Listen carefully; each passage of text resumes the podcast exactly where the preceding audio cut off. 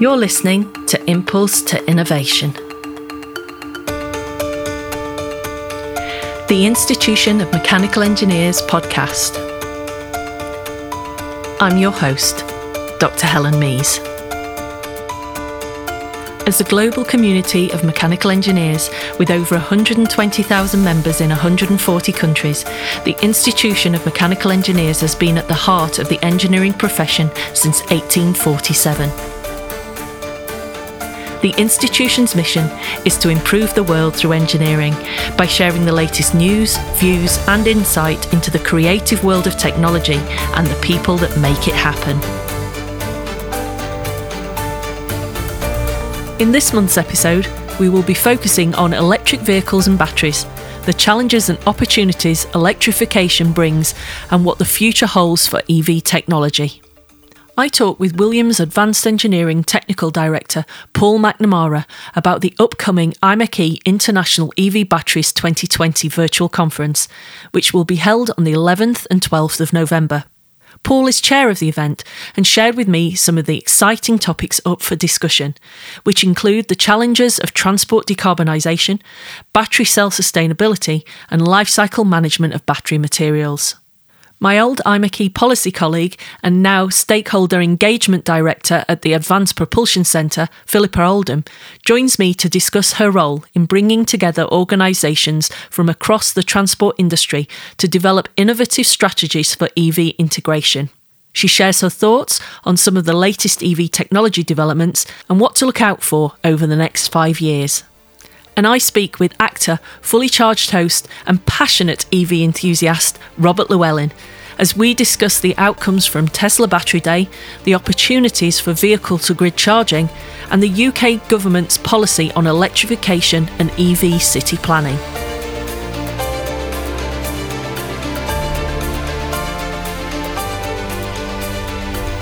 Despite moving to a fully virtual setting this year, the IMechE's International EV Batteries 2020 conference is as popular as ever.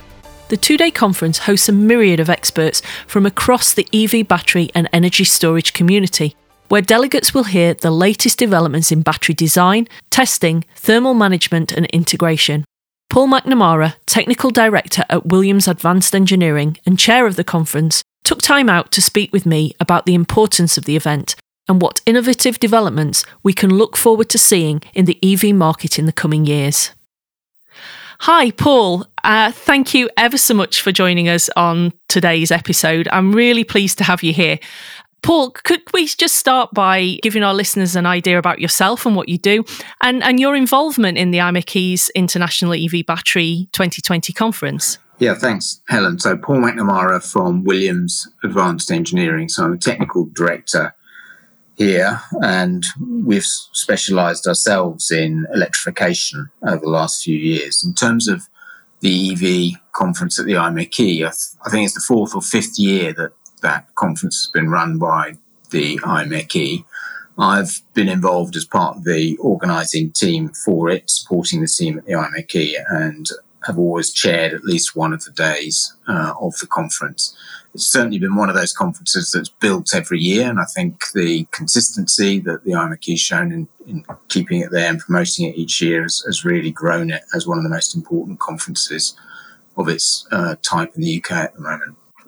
It's not my field of engineering, so I didn't know much about the conference. So it's been really great to read up about what's been going on and see that it's been going for quite a number of years now, which is great. Now, I'm going to ask you a fairly obvious question next, I guess, for someone in your position. But for our listeners who are not that familiar with the electric vehicles and electric vehicle technology, why are EVs, in particular battery technology and battery development, so vitally important to society right now? I guess that's a big open question, isn't it? Yeah, I mean, I guess, you know, at a sort of obvious level, the decarbonisation agenda is a key driver for it. Now, it's clear that the direction of travel for transportation, as far as possible, is to move to low carbon sources. Electrification is something that is demonstrated, realisable, a growing technology and manufacturing base behind it.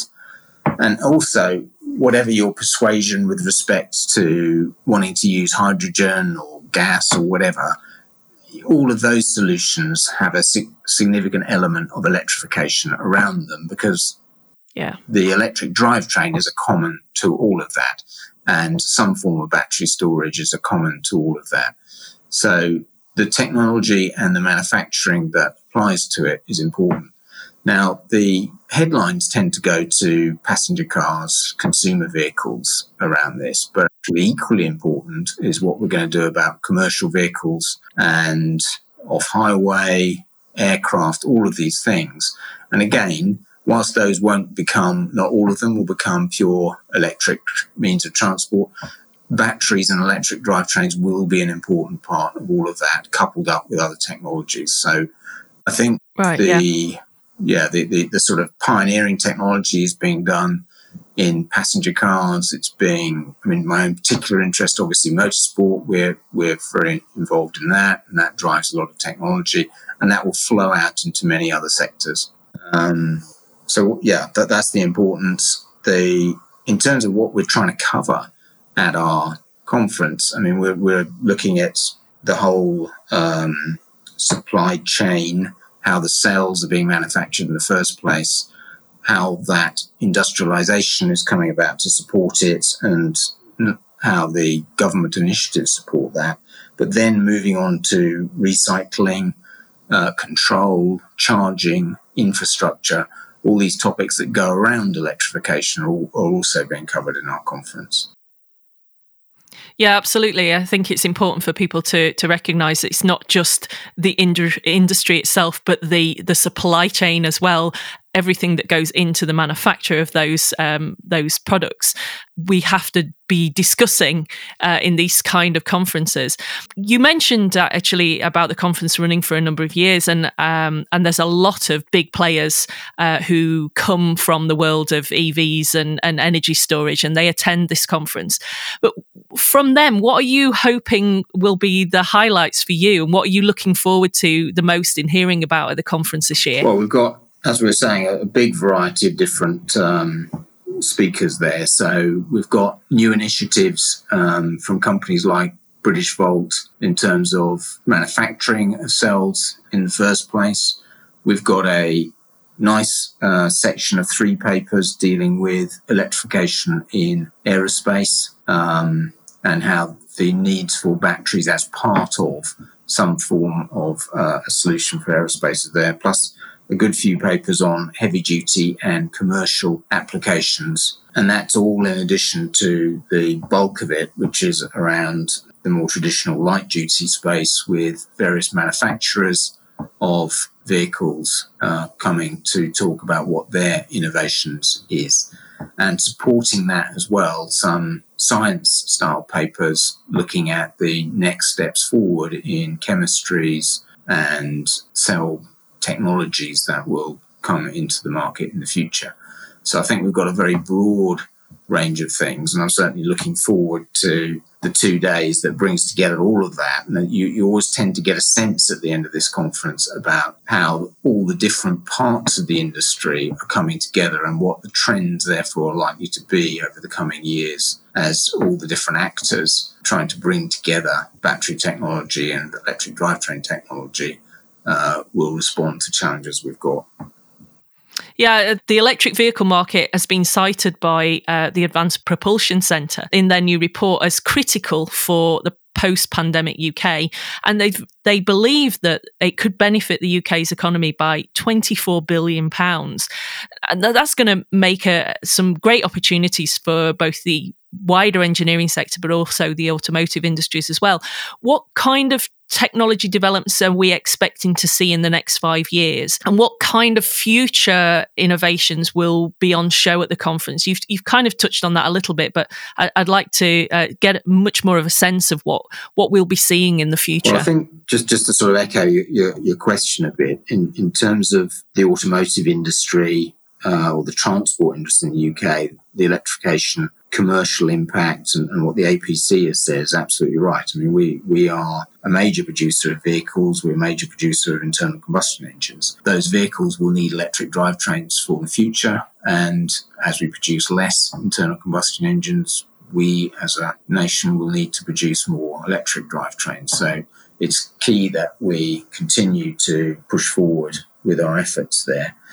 In terms of the technologies that we will see, heavy-duty applications, which I think is a new engineering challenge for the industry as to how we're going to deal with heavy-duty. Does it have to be some sort of hybrid solution, potentially with hydrogen or something else, or can we see it forward in pure electric vehicles? I think there's 3 papers dealing with that topic. We then have aerospace as well, and I think there we are looking at some papers again. I think it's clear to everybody that electrification is some sort of hybrid with other energy sources, and there's different thoughts on that. And there's also agnostic to what the other energy source is as to what have we got to deliver in terms of the electric batteries and powertrains. We have some papers on fast charging. Fast charging, I think, is going to become a key issue for the future because that's a usability of these vehicles, as well as the manufacturing. And then recycling is another key area because, of course, if we're putting this up as a low-carbon technology, which indeed it is, you have to take account of the whole life cycle of the manufacturer and the recycling. So all of those are covered. And I think, to anybody attending the conference, I think it will give a very rounded picture of where we're headed with that. I wouldn't want to sort of second guess at this point as to what the conclusions coming out from that will be as a sort of conference summary, but certainly... What we've seen over the last few years at the conferences, I think, in the discussion groups we have, and I think the conference is quite well organised so that we get discussion time as well to sort of try and bring together the views that we've heard and perhaps try and produce some consensus of a way forward as well. So I think that'll be interesting. It sounds absolutely fascinating, Paul, and I'm very pleased to hear that the discussion around sustainability of the products and the life cycle and how you might address the sort of cradle-to-grave or cradle-to-cradle processes within dealing with the batteries. So that's really good news to hear. Yeah, and I think it is, and I think that's a key area where the industry has really taken responsibility for that. I think in this still relatively new push to create electrification. I think that's something that's been in there right from the start, is a sense that we have to produce a solution here that is sustainable throughout. And, you know, I've seen a number of papers over the years looking at the amount of energy that goes into an EV versus a conventional IC engine thing. And certainly, you know, quite a lot of work has shown that it actually requires a lot more energy to produce it. So we've got to show a payback that's effective, and we've got to show a recycling at the end of it, because I don't think anybody wants to see us just continually mining the sorts of rare metals that we need for our batteries without some means of being able to replenish that at the start of the cycle again. Yeah, absolutely. I think that's a very important point to make. Paul, thank you ever so much for taking the time to talk to me today. I'm very excited about this conference. If anybody is listening and would like to attend, it's going to be on the 11th and 12th of November. Is that right, Paul? Yeah, that's right. This year, it's a virtual conference, of course, so even easier to get to than previous years. Yes, so that might encourage a lot more people to attend, which would be great. So thank you ever so much, and I really do appreciate your time to talk to us today. Thank you. Thank you very much.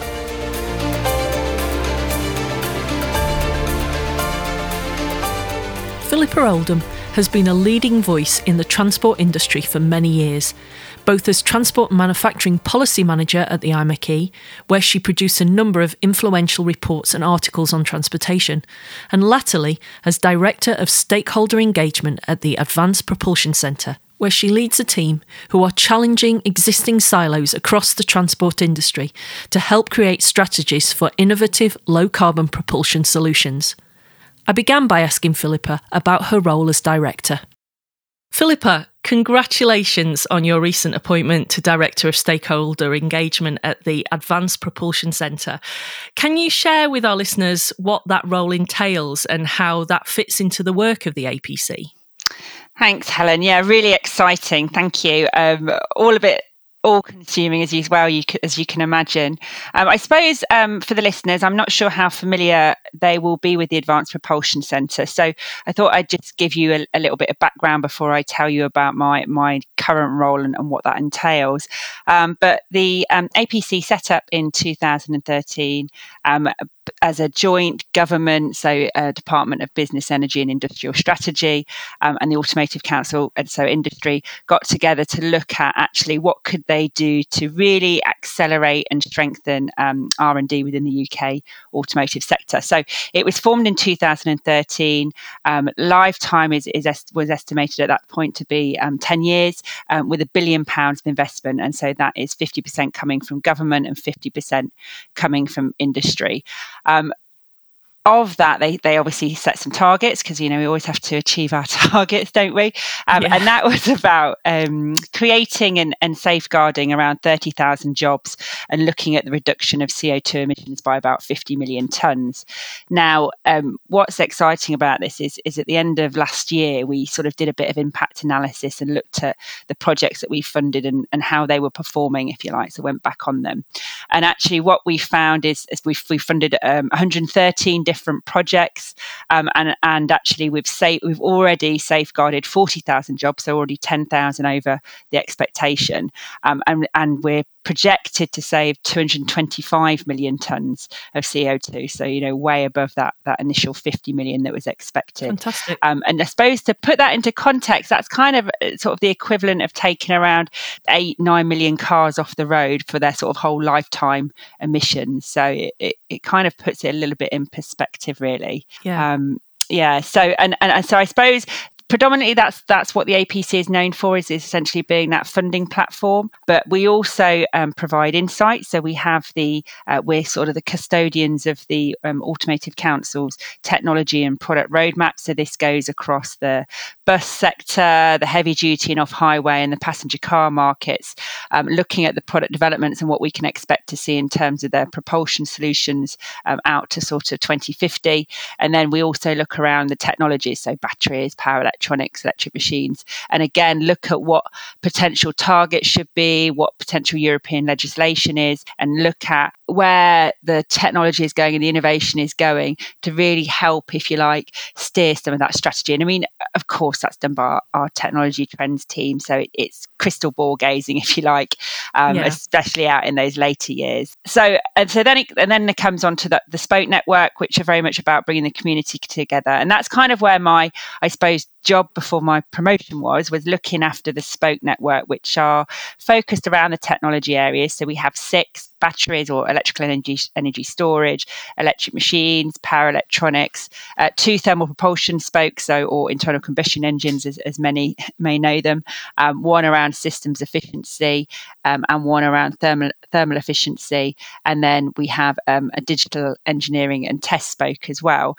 But really what they try and do is bring together academia, industry, government organisations, non-government organisations, look across the sectors. So they're not just auto-focused, but run events and really look at those challenges and make sure that potentially research we're seeing in universities is relevant to industry, but also actually, and what's really exciting for me in terms of an example is thermal. We're both from, you know, engineering backgrounds and engine backgrounds, is that, you know, thermodynamics and thermal efficiency is a real challenge, or has been over the years with the internal combustion engine. And actually what we're seeing is similar with thermal runaway in batteries and in electric machines and power electronics. So we're seeing those individuals who have got those skills in thermal management and thermal modelling actually transferring their knowledge into those other technology areas. Right, so it's a really interesting time for skill development, actually, in that side of it. So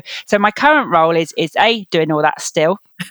But I've also absorbed sort of our marketing and communications function as well. And really one of the things that we're trying to do at the Advanced Propulsion Centre is drive, you know, UK ambition and UK resilience and growth, if you like, across the sector, and almost show how good the automotive sector is and the supply chain related to it to, you know, either attract foreign investment here in the UK, but really champion about some of these organisations and some of other small businesses that, you know, many have not heard of, and really look at how we can help them through their journey to, you know, grow from initial startups potentially right through to hopefully larger, medium-sized organisations. Yeah.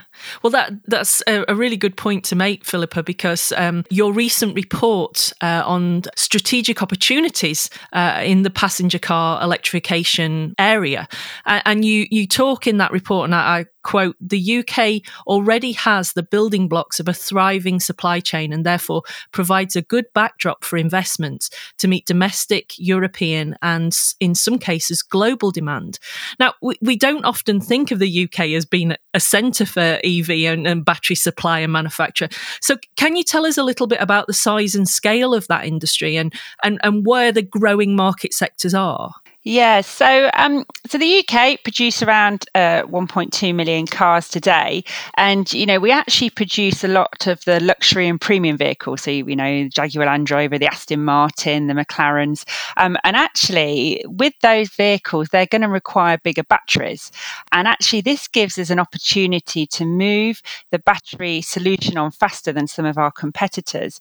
But one of the things actually that we did a couple of years ago, and actually it's a bit of a prequel to this report, we started to look at the battery chemistry and what was required, and actually sort of thought, was anyone thought about engaging with the chemical sector? Yeah. And so we did a bit of diving into that area, and actually we found that not a lot of engagement had happened between our chemical sector and our automotive sector. So actually we've helped bring those relationships together, and we found, for example, that in the UK we've got the Europe's second largest nickel refinery that's already supplying battery producers in Asia. We've got one of Europe's largest lithium-ion battery production plants up in Sunderland. And we've also got Europe's largest automotive lithium-ion battery electrolyte plant manufacturer here. So it's really, you know, you start to dig, don't you? And you suddenly uncover all of these different skills and companies and great organisations that you've had. And I suppose with the report, that, you know, that got us a bit excited. And the technology trends teams that I mentioned earlier, and we started to think about, well, let's have a look at the global market. So, you know, by 2025, global EV market is expected to reach around 97 billion. So we obviously then thought, well, you know, can't be that greedy. So, you know, address it back and scale it back to actually see what is achievable. And within that report and the analysis that we did, we found the opportunities around 24 billion of actually addressable market, and within that 12 billion of that is for the batteries, and the reason essentially that is for the largest number, if you like, is because of the cost of the battery within the vehicle. Yeah. You know, it's around 50% of the cost of an electric vehicle, so it's where the investment and where the innovation needs to happen, really. And so that's something that we've tried to focus on and really look at where those opportunities are. And within the report, we try and focus and highlight sort of 12 key areas, and much of those are around, you know, looking at the development of the key anode manufacturing, cathode manufacturing, but also looking at the resilience of the supply chain. So, for example, the magnets within the electric machines, currently we're 100% dependent on those permanent magnets coming from China. So actually, right, are there alternatives, ways, and actually could we potentially form a permanent magnet manufacturing capability within the UK, and we're doing a lot of research and studies within that. So we're hoping that with this report, it almost attracts companies to then, you know, come and bid for APC funding to address some of those challenges. That's fantastic. It sounds very exciting. And I mean, it's not a field that I know an awful lot about. So to hear that all of that is going on across the UK and that we are really driving this forward, I think is a fantastic opportunity. As you mentioned about skills and people moving into other areas, there's a great opportunities now for engineers to move into these sorts of fields. So that's really great to hear. Definitely, and I think aggregation across the sectors as well. You know, there's a real opportunity here as we decarbonise our transport sector for people to, you know, look at these technologies and see that it, you know, they may traditionally have worked in auto, but actually there may be applications for rail or maritime, and again, that's exciting for UK businesses. Yeah, absolutely. Now, Talking of CO2 emissions, obviously there has been a significant drive to reduce emissions over the last few years, and none more so than in the vehicle industry. The average EU-wide fleet targets for new cars will be 95 grams of CO2 per kilometre from 2021, and that's mandated to fall a further 37.5% by 2030. Electrification is currently the main commercially viable option for passenger cars that can meet these sorts of targets. Now, do you believe, and I know that this is a difficult question to perhaps examine, but do you believe the UK government is doing enough to implement these emissions targets, or do you think that they could be doing more to deliver on the electrification agenda? And what initiatives do you think we'll see coming out of Brexit? Wow, that is the question. The government have currently got a consultation on their phasing out of the sale of new diesel and petrol cars. So we don't yet have their decision on that. Whatever the outcome of the decision, there will be some people that don't agree with it and some people that potentially do. But we know that it's going to be a challenge, as it always is. You know, that's the whole point of targets, isn't it? Really, to try and accelerate the innovation. But I think what we need to make sure, and you know, the ask is really to ensure that there's a consistency in funding and some sort of stability in the policy. Really, it's very difficult for companies, you know, throughout the supply chain to make investment decisions if policies keep changing, and so that stability is really important, and the continued long-term funding that, you know, comes down the pipeline that can help de-risk this development, like essentially the funding that we help facilitate is really important to ensure that the sector stays strong. And the government is doing a lot in this area, you know, particularly around the electrification agenda. In July, they announced an additional tranche of funding through the Automotive Transformation Fund, and this covers not only support for R&D capability, but also a tranche of capital investment. And to me, what's exciting is yes, that covers, you know, batteries, power electronics, e-machines, so all the fundamentals of electrification. But also, it does extend out to fuel cells, because I think, you know, we have to be careful that we don't just go down one solution. We know, for example, yes, passenger car, as you've said, electrification seems the right solution, but actually for heavy duty off highway, those sectors, you know, they're much harder to decarbonise, and actually electrification potentially isn't the right viable solution for them in the short to medium term. So we have to look at that broader perspective. But that fund is also looking at the breadth of the supply chain, but also taking into account recycling technologies. In addition to that, we've seen funding in predominantly in the areas of batteries through the Faraday Battery Challenge. So I think, you know, that was, you know, I mean, announced that I think it's about sort of 4 or 5 years ago now.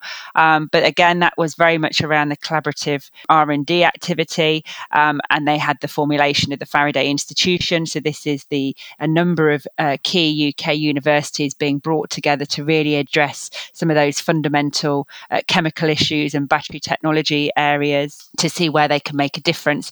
And also there's the formation or the building of the UK Battery Industrialisation Centre in Coventry. So that again is opening this year, I think. It has been delayed, obviously, due to the current COVID situation, but it's now sort of open for business. And the whole area of actually the Battery Industrialisation Centre, it's there to help companies go and try their manufacturing processes and look at how they could scale up at volume. They get access to, you know, great bits of kit to see how it would work on their production line, look at the technology that they want to develop, look whether their process is improving the system and, you know, becoming more energy efficient, for example. So it's really looking at how we can speed up the commercialisation of that battery technology. So that's, again, a great government investment, if you like, for industry to use. Alongside that, there's also the Driving the Industry Strategy Challenge Fund, Driving the Electric Revolution Fund, that was awarded last year for 80 million. And again, that's focused on power electronics, electric machines and drives. So again, if you think whilst you've got the battery there, you obviously need the control systems of the power electronics and the e-machine and the drives to sort of use the energy, if you like, from the battery to make it do something. Yeah. And that covers, I mean, again, that's exciting because that actually covers 7 sectors. So again, looking at where there may be spill over from one technology area or one sector into another to, again, hopefully advance some of these real innovative solutions to market as fast as possible. And I mean, the reason why I suppose the focus has been around, you know, because it has been very heavily, you know, swayed towards electrification and there is no other option because of, in due course, because of Dieselgate and the challenges that happened with the emissions coming out of our tailpipes and the recognition around that, yeah. Is that we do know that, you know, there's an assumption that, you know, 50 to 70% of new cars and vans, you know, over the next sort of decade will have some significant levels of electrification. So actually these subsystems will be part of the vehicle, no matter, you know, how else it is powered. It might not be the full package, but it will be part of it. So then just finally, I suppose, to go to your Brexit question, it's obviously difficult to say what initiatives they're going to put in place, but I sort of go back to that comment I started with, I suppose, that the funding remains stable. And it's important that whatever happens, that the UK is seen as a place for companies to come and invest in. I think the funding landscape, which I've just talked about, is part of that attraction. But also, you know, we've got great opportunities for research and development here. You know, we've got many of the world's renowned universities here. And it's about making the UK seem, you know, demonstrating, I suppose, the UK has the supply chain that some of those companies may want access to as well.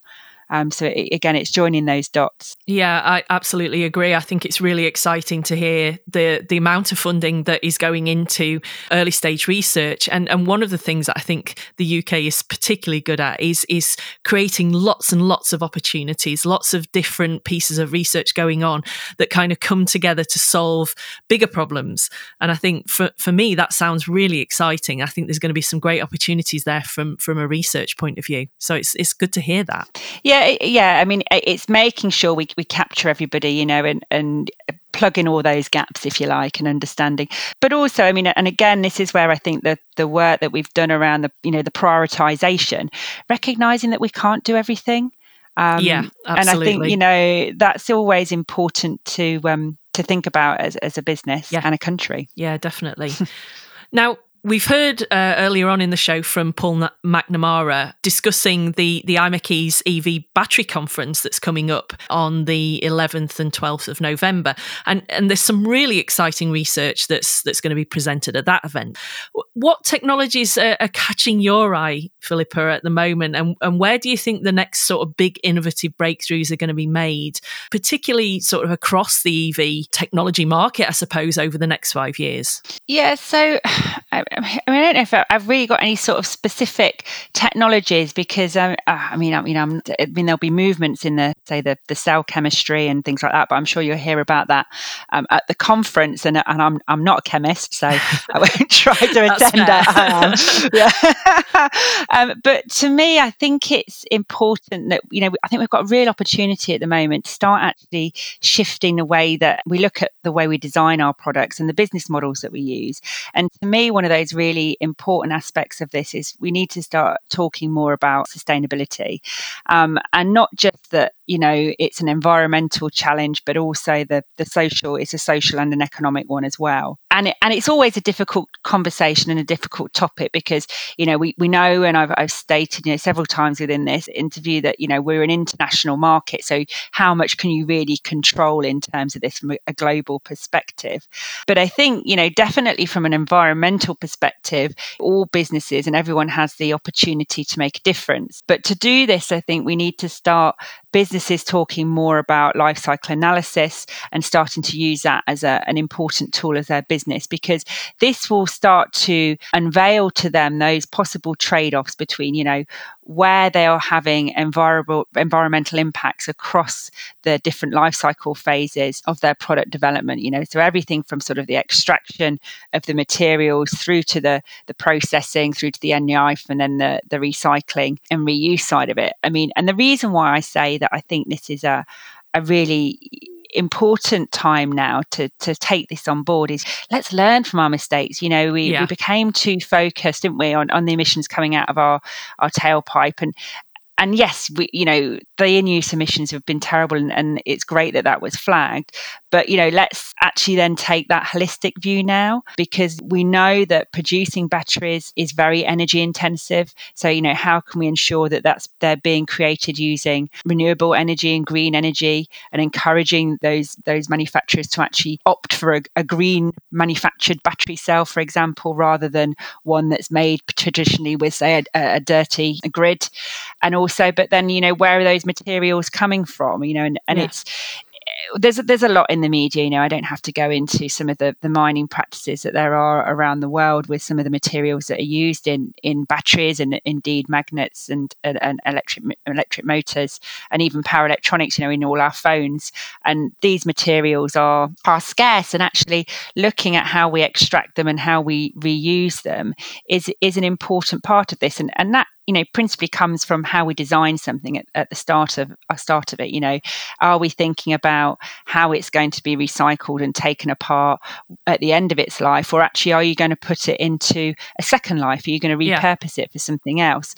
And understanding that value chain, I think, is a really important part of this. So to me, that whole sort of change in that principle of how we think about our products that we are designing and putting out there as engineers, you know, we need to start thinking about that from the life cycle perspective.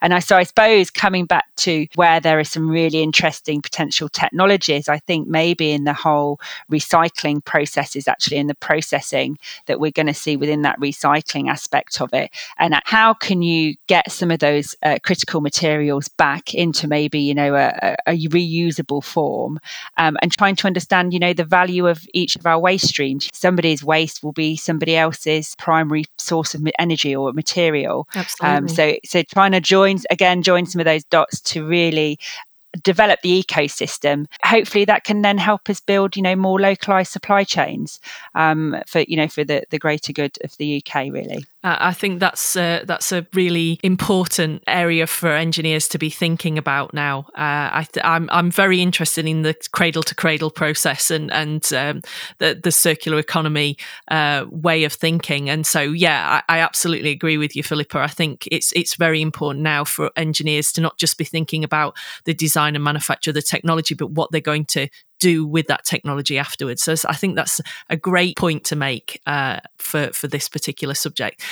Philippa, thank you so much for joining us today. It's been an absolute pleasure to speak to you, as always. Thank you for sharing some of your thoughts on what we're going to be seeing, what's going to be coming out of this really fantastic industry over the next few years. So thank you very much for talking to me today. Oh, delighted to be part of the series. Thank you very much for having me on.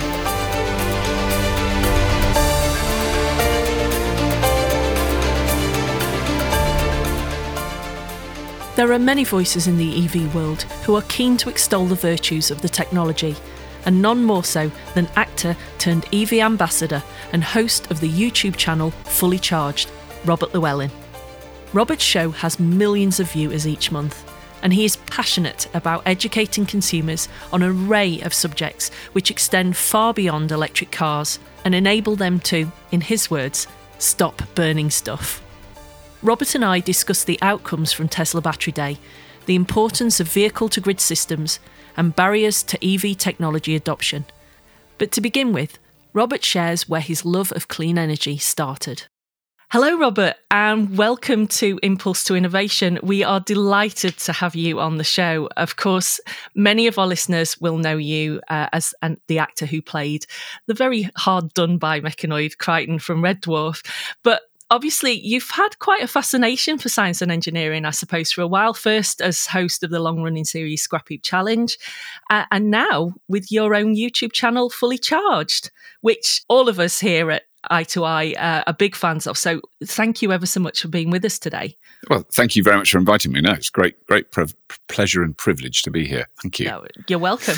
But you're right. Yes, I mean, I think my interest in science and engineering, particularly engineering, I think, predates any work I did on television. I mean, certainly it goes back to my childhood. So, you know, I was constant. I had some of your very old listeners will remember this thing. It's called Meccano. So it was a mechanical construction sort of a toy, I suppose, but quite an advanced one. And I had a second-hand massive, I think it was a set 10. It was the biggest Meccano set you could get that I bought from a boy I was at school with who didn't want it. And it was just amazing. And I would think it's possibly, I've still got one big box full of bits, which I would think is pre-war. I would say, if not, it was very early 50s it would have been made. So I was constantly building, you know, cranes and diggers and four-wheel drive gearboxes and I don't know, all kind of differentials. I remember making a differential. It took me days, and it did work. It worked. I was so proud. If you know, and all those things. So I was really interested in steering assemblies, things like that. So that kind of predated all that. And then as a sort of dropout hippie, I wasn't very good at being a sort of stoned, boring hippie. I wanted to do stuff, and so I did eventually. You know, I won't do the whole story, but I ended up living in what was effectively called a commune. It was just a sort of house of deep chaos in the Black Mountains in Wales, and we built two of the guys who lived there built a wind turbine out of bits of junk. You know, literally like a scrap heap project. It was an alternator from a truck on a scrapyard, and we used, I think it was old dustbins we cut up and made the blades. I mean, this is supremely crude. I cannot overemphasize how crude this was, but it did actually work, and it charged a bank of 12-volt batteries in the kitchen with sort of bare copper wires all stuck to it. I mean, really haphazard, extremely dangerous, I would think. But it did mean that we had lights in a house that at that time was genuinely off the grid. It had never been connected to the grid. It was in a valley in Wales. It had no electricity supply. So we had electric lights of a sort. You know, it's very post-apocalyptic, this place. But, you know, that was amazing. And, of course, because I was, I think, maybe 17, 18 when I was there, right. I had no fear of heights. I climbed up this wretched, rickety wooden tower to oil the bearings, which were constantly seizing. I mean, the whole thing was, you know, very rubbish. But I've never forgotten that. And the fact that we used the wind in this valley to make electricity for ourselves and it didn't cost anything, it stayed with me. You know, I mean, I went off on loads of tangents, but that was definitely there. So when things like, I did a series for the Open University about engineering and science, and that led on to Scrapheap. And Scrapheap was like a dream come true, because this nonsense TV work that I ended up doing feels like by accident. It's never by design. You know, this was the perfect combination. It was wearing silly clothes, hanging around with brilliant engineers, watching people make stuff that was, you know, amazing, you know, and being an idiot. You know, it was just perfect. It sounds perfect to me, actually. It's the kind of job I would definitely like. I think it's obviously something that's been very sort of close to your heart for a long time, and that's really nice to, you know, it feels like you're kind of an honorary mechanical engineer really here, I think. I really don't think I should be. I mean, I would have tried to struggle to convince people I was up until I did Scrapheap, and it was after doing Scrapheap for a few years I just went, these people are really good. You know, if I was faced with that challenge, I might be able to do so. You know, if someone said, you've got to build us, your part of the project is to build the steering assembly on this little go-kart we're making. If I had 6 months, then maybe I could do it. But, you know, they worked so fast. They were so creative. They were, I mean, you know, really put my skill set in perspective, basically, which is fairly low. I could do the drawings of it. That's what I'm quite good at. I can draw an idea like that and work out how it would work, but to actually make it is a whole other step.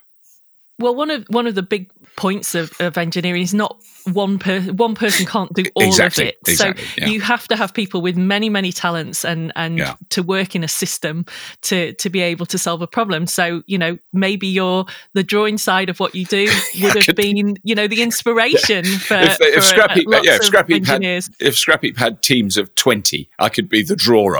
I would be very happy to.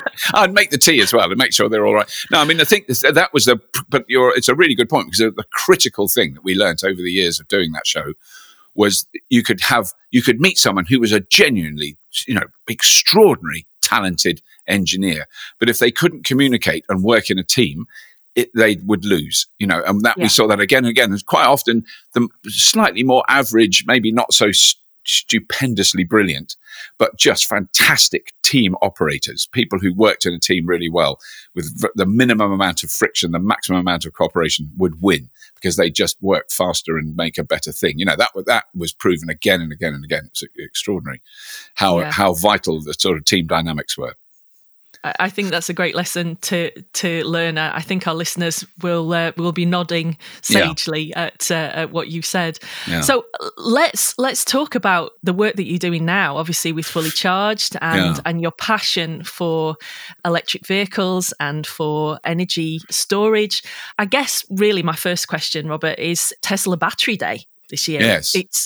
It's now become really a highly anticipated event in the EV calendar, and I can say that this year was no disappointment. Tesla are way ahead of any of their competitors when it comes to battery development. And they've just launched their new vision for their new 4860 battery, which according to them is going to be tabless.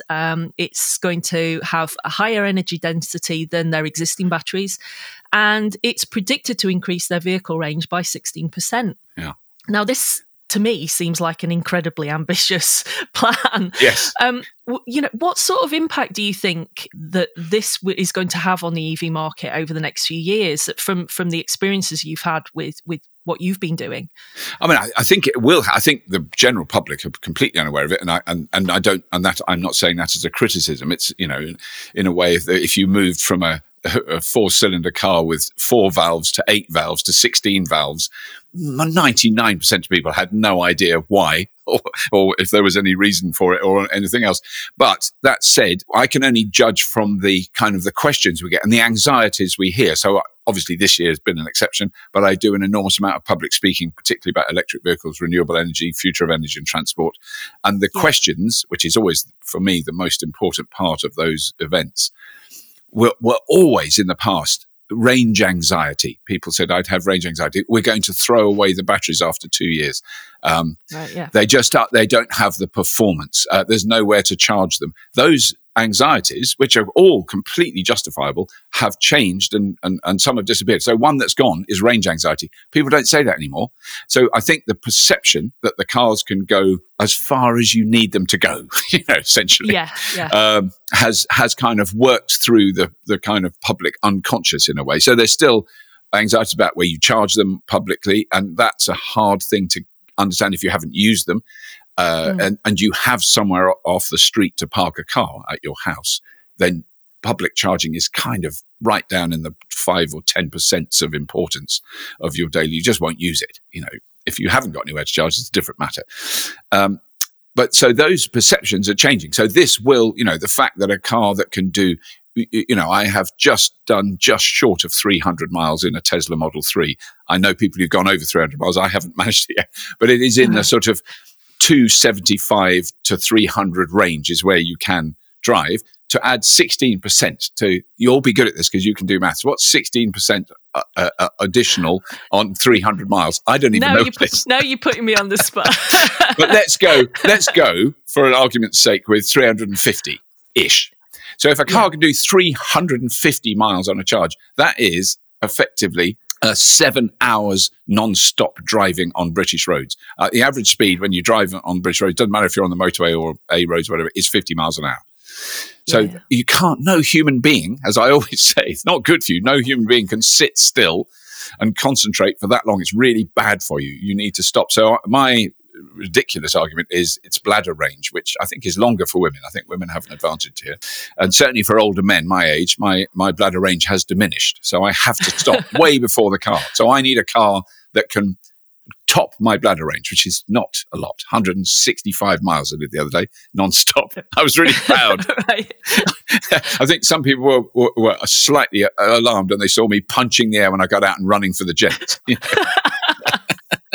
Didn't quite understand why it was. But so yes, those things, but the point, I think the equally, or if not more important thing about what Tesla are doing and the precedent they have, and they do have 5 to 10 years advance on any other car maker for sure, and also quite a lot of other battery manufacturers. But the important thing is longevity and cost and where the materials come from and what can happen to those batteries when they're no longer sufficient for a car. So all those things I think are critically important, and they are. What is so encouraging is they are being addressed. You know, so there are amazing companies. We've already done a program about one of them in Germany that are recycling batteries. And they're getting 95%+ of the materials that were in those batteries separated and able to be used to make new batteries. Now, however you argue the initial carbon footprint of manufacturing an electric car and the equivalent of manufacturing a combustion car, you can't recycle diesel. No one's worked out how to do that. You can't recycle fossil fuels. You know, so the role that a car has is kind of completely different of an electric car. It is essentially a battery and a computer on wheels, an energy storage system and computer on wheels. And that's really where the picture, which I couldn't see that when I first went in an electric car in America 20 years ago. I had no idea. It just seemed weird. It seemed like a vacuum cleaner. Why would anyone bother? You know, it's just, it wasn't like a proper man's car that made a noise. So yeah. When I first went in, I wasn't blown away at all. I mean, I was blown away by the performance because that car was very fast. And I was intrigued by it, but I wasn't sort of thinking, oh, that's the future. That took me years. I was very slow to come round to the understanding it. But, that opens up the whole, the sort of thing I start off by saying is electric cars won't save the world, because they clearly won't. They're not the answer to everything, but they will open a door to allow us to understand the energy, if you like, the energy matrix we live in and what we consider normal. And it starts to put a slant on what we consider normal.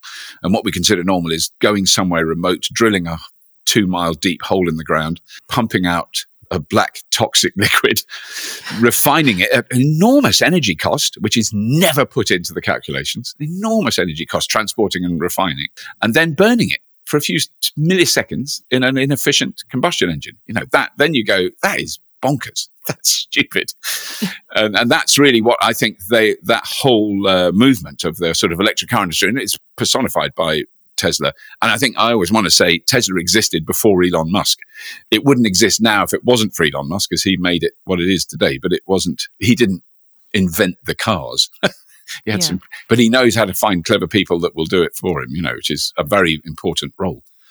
That's definitely true. He's a very good leader from that point of view. Yeah. Well, that kind of leads us on actually to vehicle to grid charging technology. You talked about obviously the bladder distance, which I think is a great unit of measurement. Yeah. For those of our listeners who are not familiar with V2G, it allows users to save or earn money by using their EV batteries to store energy and discharge it back to the national grid when it's most needed, say sort of peak demand during the day. Now, this kind of sounds to me like a win-win for everybody, Robert. You know, you've got a renewable source supplying to the grid and a low emissions EV vehicle. However, there's very few electricity companies that are offering V2G at the moment. Yeah. And even those that are, it's kind of dependent on where you are in the country, really, from what I can understand, and what EV you have as well. The other more critical problem is maintaining the grid balance as well. So do you see V2G and energy storage as a whole being successfully integrated into the national grid? And do you think that the national grid's ready for the increasing surge in electric vehicle demand over the next few years? I mean, I can only answer that from what I've been told by the engineers who run the national grid. And I've had a lot of conversations with them and interviewed them many times. Sure. And I mean, they don't even hesitate. They don't go, well, we're kind of getting close to it. No, they're ready. It isn't a problem. They're very keen on it. It will actually help them. And that's a kind of a hard thing to understand. But what they want is the perfect world for the national grid to operate the most efficiently it could is that we all consume exactly the same amount of electricity 24 hours a day. Yeah. That would make their lives very easy. And we really don't. And so anything that mitigates the enormous peaks and the enormous troughs in demand, it really helps them to balance the grid. So if they can call on that energy that, say, was stored in 5, 10, 15 million electric vehicles, and we're talking gigawatts of potential power there. Yeah. They don't need much from each individual car. It might only be a kilowatt hour, 4 or 5 miles range. It's not like you're draining the battery. It's a little trickle from each one, but because there's so many of them, and once that's integrated into a grid, and that doesn't put a massive strain on any one particular part of the grid, because if you think, say, you've got a housing estate with 250 houses and there's 150 electric cars plugged into those houses, when those cars are charging, that power is going into those cars. Yeah. And probably at a higher rate. And when they're discharging, it's coming out. Well, it's going along the same wire, it just goes the other way. And it will be less, I would say, when they're using vehicle to grid, because it will be a variable amount they're pulling. So it could be quite a small amount sometimes. So from what I understand, this is my understanding of what I've had explained to me. And as for it will be a slow take-up, I think. It will take a few years before it becomes a common thing for a domestic household. It's not instant, and I'll explain a few of those reasons, but where it's clearly going to kick in very quickly is fleets. So, for instance, Amazon in this country are just taking the first of, I think it's 2,500 electric vans. Now, they have big 100-plus kilowatt-hour batteries in them. They are fitting vehicle-to-grid systems in all their warehousing, because they can make money. It's as simple as that. They're not doing it to be green and tree hugging. They're doing it because there's someone high up in Amazon in America. In America, they've ordered 100,000 electric vans, which they're taking delivery of at the moment. And that if you have 100,000 vans plugged in and you can sell the electricity that's in them at a critical time of the day when you're not using them, obviously, then you make money. That's the reason why they're doing it. And then they can buy electricity, obviously, at incredibly cheap rates at night or when they're not being used. And that helps balance the grid. So it is that's what will drive it is not a greenwash eco-credential, press release with a man leaning on the vehicle-to-grid charger outside the bank headquarters. They'll go, oh, gee, we can make a load of money out of this. Yeah.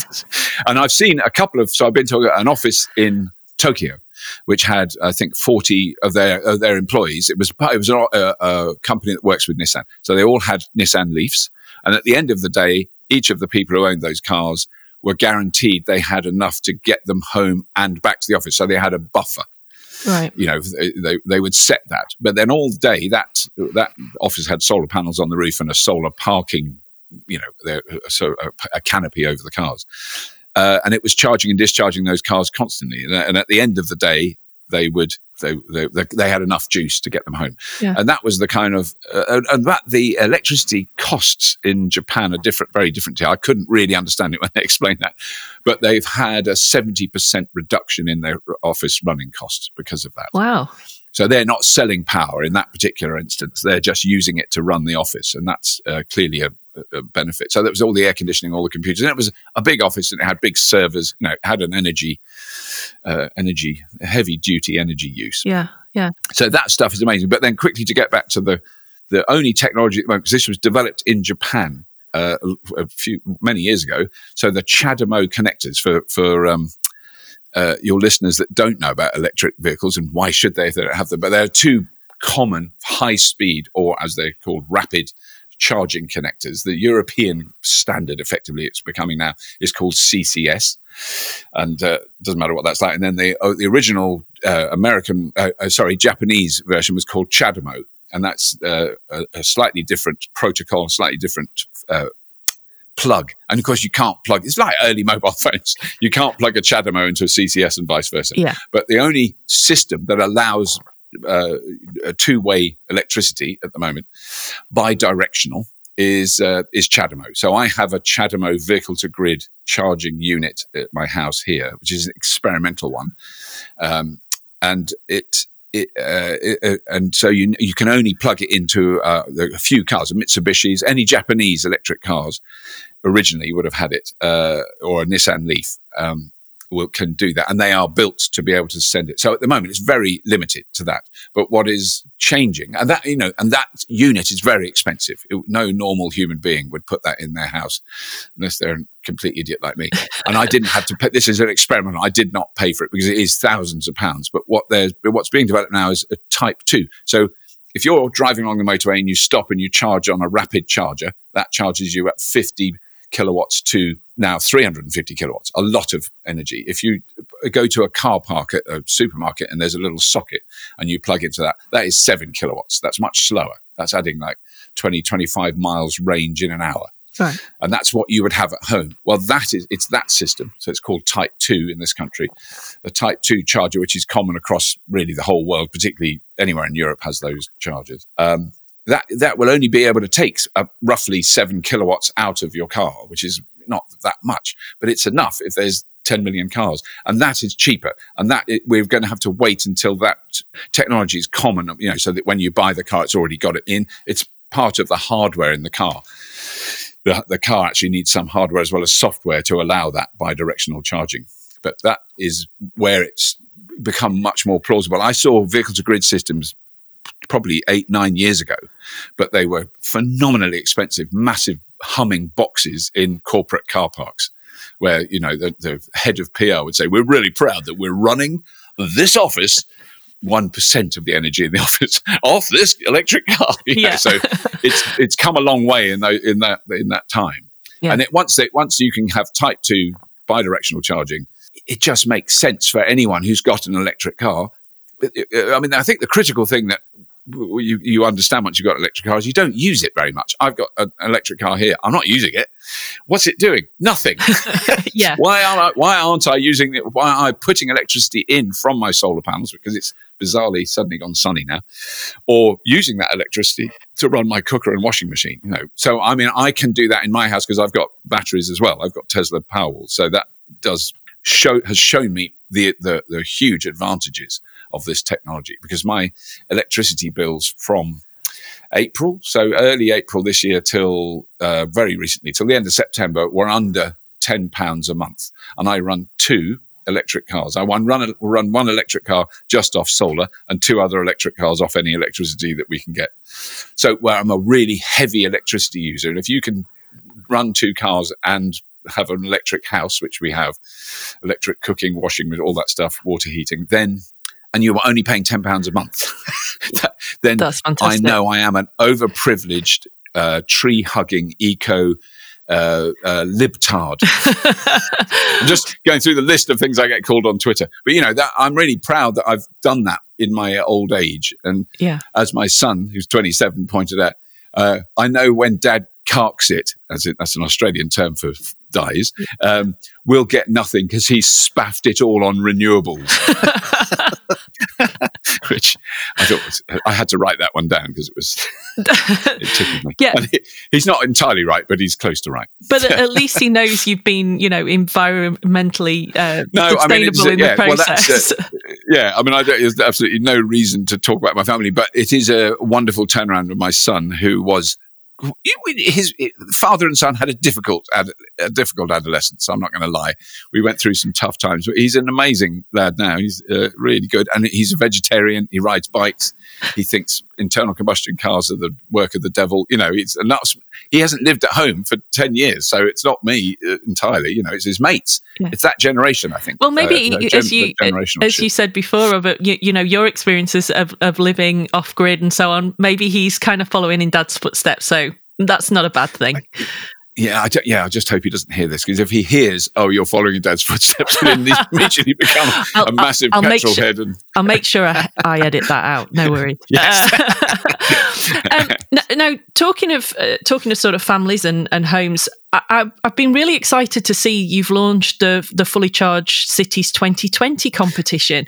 Now, yes. This is a great way of not only highlighting the importance of electric vehicles and clean energy usage, as you've been talking about, but also to give communities across the UK the chance to share their personal renewable energy success stories.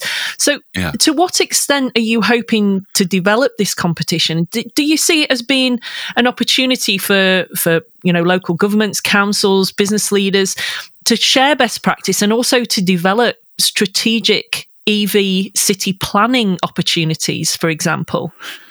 Yeah, I mean, absolutely. So, I mean, it has certainly been, we were so excited about it in January and February. Yeah, and it's certainly kind of it's hovering. It's still going and we've had amazing response to it, but there's no question. I think, currently local councils in whatever form they take around the world are slightly preoccupied. Which is absolutely understandable. But I mean, it is very much a global thing. So we've had applications from, Singapore and New Zealand and Australia, and, so it is not just a UK-based thing. I mean, it is in a sense partly driven by our audience. Our audience on Fully Charged is now 27% UK. So the rest of the world. So, I'm amazed because I didn't think of that when we first started it. Yeah, that's incredible.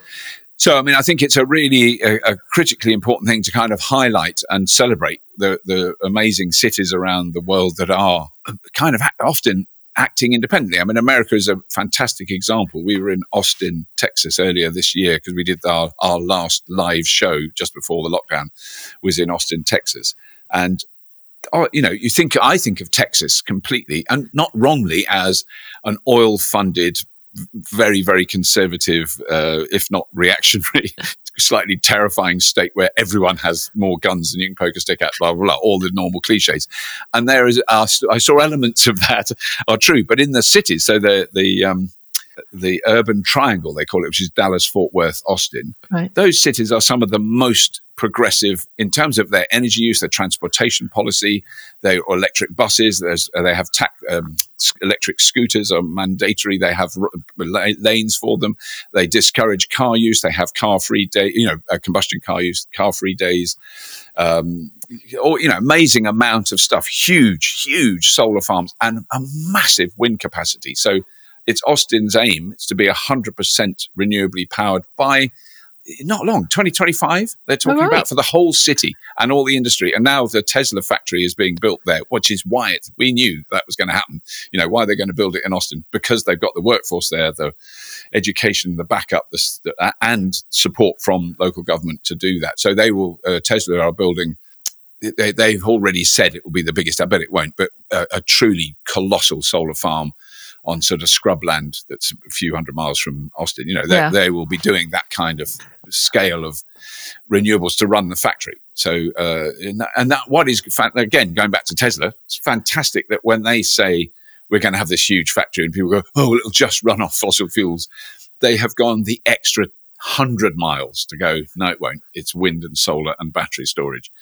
Because when you're talking that, you're talking gigawatt hours of usage every day. It's an enormous amount of energy. So those stories, I think, are really important. So we've done a bit about Dundee, which is amazing in Scotland, what they're doing there. Yes, I saw that episode of the show, yeah. And they put in charging hubs, which are now just starting to appear. We're about to go and see a really big charging hub that is being nearly finished. All that stuff. And what I love about that is you see this big commercial company developing this huge charging hub, and they could just buy the power probably quite cheaply from any of the big power suppliers. And they're going, no, we're not going to do that. We're going to use our own solar. We're going to buy wind power, and we're going to do this, and we're going to have massive batteries. And that's the whole point of this, is otherwise there's no point doing it. And I always get encouraged when it isn't me as a sort of whinging observer going, oh, I should use solar panels, because I don't know if it's really possible. And then you meet people who run commercial companies that have to make money, that have to make a profit, have to survive, and who understand the technology. And they go, no, we're using solar. Yeah. We can do it. That is fantastic. So it's in a way, that's what drives the whole of the Fully Charged. Definitely, I just saw the account. The account just there. It's definitely not making money. That's definitely not why we're doing it. No, that's not why we do this. Because we're passionate about the subjects that we talk about. Obviously, But I mean, clearly, well, I'm sorry, the reason I mentioned Austin, that was the whole point, is that you can have a government that is incredibly hostile to this stuff and a kind of populist, you know, that is the case in Brazil as well. There's amazing stuff going on in cities in Brazil that we don't really hear about, and we're trying to make sure we can get something covered on that. Yeah.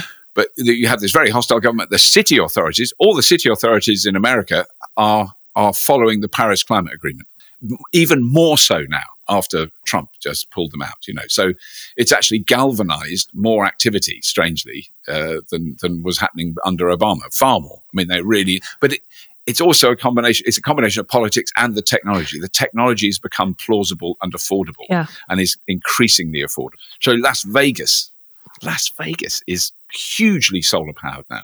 All the casinos have massive solar arrays on their roof. I mean, on a scale we can't imagine in this country, gigawatts of solar. Because well, one of the roofs I went on is 14 acres. Goodness me. That's a roof. And it's all covered in solar. Yeah.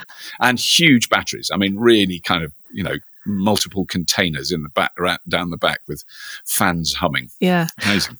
I mean, that leads me on to question, really bringing us back to the UK, having heard what's going on in other countries. Yeah. The UK government has just announced £20 million of funding for schemes designed to increase the uptake of electric cars. Yeah. And around £12 million of that apparently is being spent on battery technology research. Yeah. This was announced on the 9th of September on World Electric Vehicle Day, by our Transport Secretary, Grant Shapps. And he said, this, together with our continued support of R&D, will see talented UK-based SMEs flourish, as well as the creation of 6,000 skilled jobs, which is great news for the EV industry. It's great news for the supply chain, as well as being obviously a much-needed cash injection for UK's universities and some of the research centres that are working on EVs. Yeah. But do you think this is a good step forward by the government in driving the electric vehicle agenda? Or do you think they could be doing more to implement technology adoption and particularly the infrastructure that goes with it, and in what way do you think that they could improve on that? Those are brilliant questions. I mean, I'm anxious. I think it's a really good thing, and obviously they could do more, but I think there might be the innovation I'm seeing in this country, very specifically in this country, is around the kind of energy management software, the kind of because we used to have obviously we were one of the world's leading car manufacturers in my father's time, so most people's grandfather's time, a long time ago, and that has really diminished, and I'm very anxious about its survival now. Like from next year on, I think it's touch and go whether we will have anything that resembles a car manufacturing base here, and that you kind of need that background to, you know, we need, if we were producing amazing electric cars by the thousand here, that would be amazing. But that is. Many, many billions to invest to get a factory like that going, as Tesla is a very good example of that. But there are so many other aspects of the technology that are related to it. So, to develop the technology, so cheaper, lighter batteries are more common material. So, and it is happening here now. And I just worry that this sort of focus on just on vehicles, because it's something that a politician can go, look, we've made these wonderful electric vehicles. And I just worry that we don't have the capacity to commercially produce, we're talking millions of electric cars, not a few hundred to have a photograph with, what Volkswagen have done in their Zwickau factory is billions and billions of euros investment to convert a huge pre-existing factory. It's where, Trabants were made, because it's in what was Eastern Germany. It's a really big factory. They've converted it so it runs entirely off renewables, and two, they're making hundreds of thousands of cars a year. They only make electric cars there.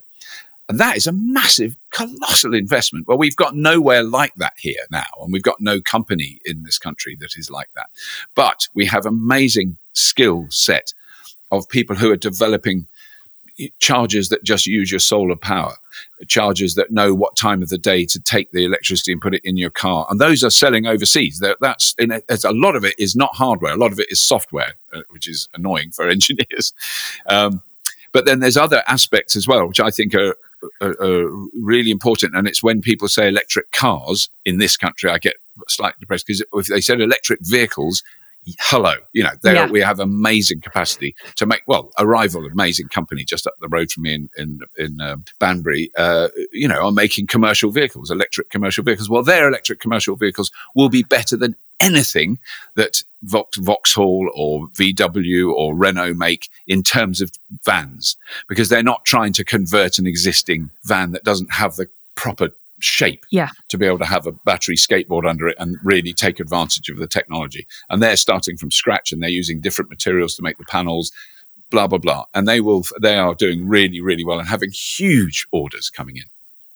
So that is a massive success story. Electric buses, we should be making. Electric trucks, we should make. Electric earth movers. I'm very grateful now that JCB are finally starting to produce electric earth movers, which JCB, huge employer in this country, supply stuff all around the world. And they are working out, I see, if we have a 8-ton battery electric digger, it's actually cheaper to run and maintain than a diesel one. Yeah. Not a little bit cheaper, hundreds of thousands of pounds a year cheaper. And they're working out that is a sellable product. I had an electric digger here. It was fantastic. There's no way I could make it run out. It's the opposite of bladder range. It was focus range, that was. Because I just went, I've dug all day. I've dug a really difficult trench. I'm exhausted. And the battery is 3/4 full. I've been using it for 6 hours. Yeah, So they're really adequate. They work. And it was so much nicer to use than a diesel digger with an engine going all the time. It was virtually silent. Yeah, yeah. It's amazing. So that technology, I think we've got a great advantage on. So, and then it goes much further than that. Then hydrogen fuel cells, shipping, all that stuff, flight, the stuff we're doing in aeronautics is amazing. That whole area. And then of course, wind turbines is the other one in that technology, again, a curse, because we don't really have a big indigenous manufacturing base for those turbines, but at least they are, a lot of the technology being built here, even though it's owned by Danish, German, American and Norwegian companies. Yeah. They're doing very well out of our wind. The Danes are doing extraordinarily well out of Britain's enormous wind success, but it's still brilliant. Yeah, it is definitely. Yeah. Well, Robert, thank you so much for taking the time to talk with me today and to express your passion for this subject. I think we're going to get a lot of questions from our listeners over the next few weeks as they listen to the show. So once again, thank you ever so much for talking to me today. It's been a pleasure. Thank you. Well, thank you for inviting me. It's been great. Thanks very much.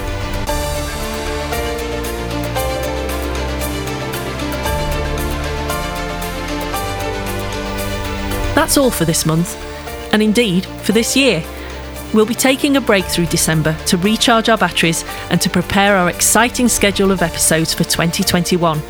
We will be covering topics across a wide range of engineering subjects, including railways, space, brewing, and even a live streaming episode from Formula Student. But just in case you need an eye-to-eye fix between now and January, I will be having a Christmas fireside chat with our very own CEO, Dr. Colin Brown, and President Terry Spall, as they share their IMechE highs and lows of 2020 and what the IMechE can look forward to in 2021.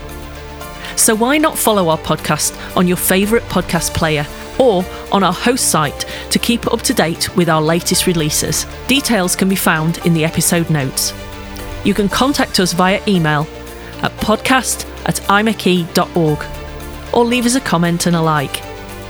So until next year, from all of the team here at Impulse to Innovation, stay safe and keep on engineering.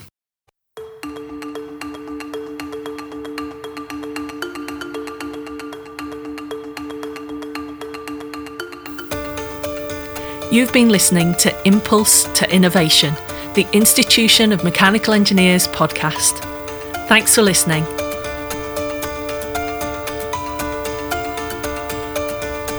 We'd love to hear from you, so if you'd like to share any news or any feedback with us, then please email us podcast@imeche.org. All the information on this episode can be found in the episode notes.